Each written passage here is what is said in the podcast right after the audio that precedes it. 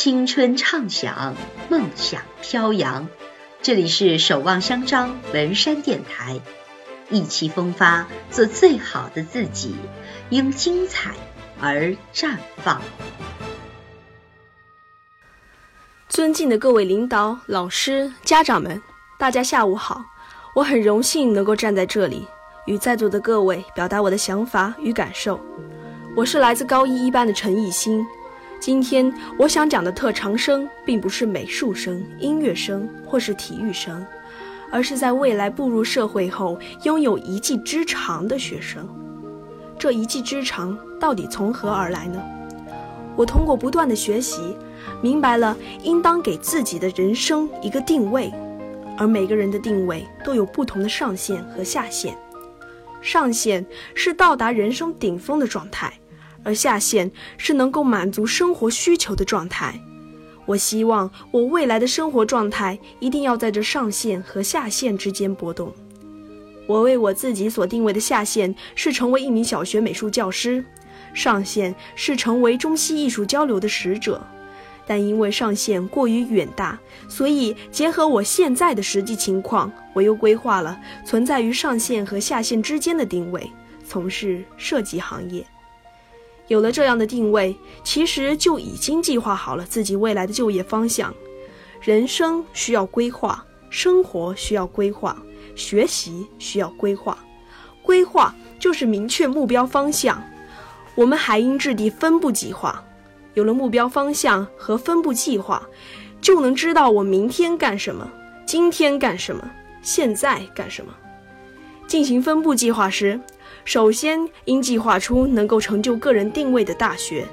我的目标大学是中国八大美院之一，而目标大学决定了学习的重点。根据我自己的文化课程度，将精力和投入时间适当调整为。文化课百分之六十，专业课百分之四十的投入，这样一来，我的思路变得十分清晰。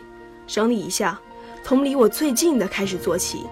周一到周五进行正常的文化课听讲，利用课余的时间到八中美术班练习素描。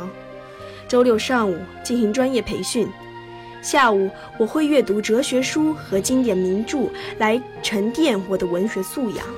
以便我自己在未来能够绘制出有个人思想和灵魂的作品，完美的表达我自己的精神世界。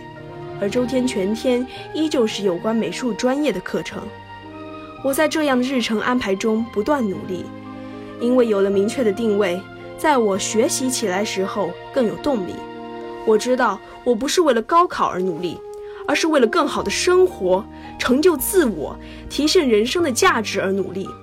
这就是我的生涯规划，我已经有了很明确的方向了，但我想部分同学仍然十分迷茫，没有方向，认为自己没有特长，不知道将来应当做什么，成为一个什么样的人。但其实每个同学都不平凡，生下来就有自己的天赋，只是没有被注意到而已。在这一点上，我们要向德国人学习，他们从小引导小孩的兴趣。而部分的父母经常忽略这一点，有的孩子小时候翻冰箱，故意打碎冰箱里的一颗鸡蛋，迎来的只有指责与批评。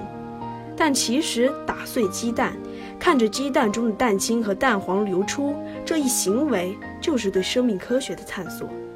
如果在这时告诉孩子鸡蛋是怎么来的，也许他就对生物产生了浓厚的兴趣。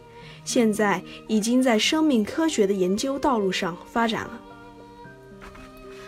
错过了童年的引导时期没有关系，从现在开始努力。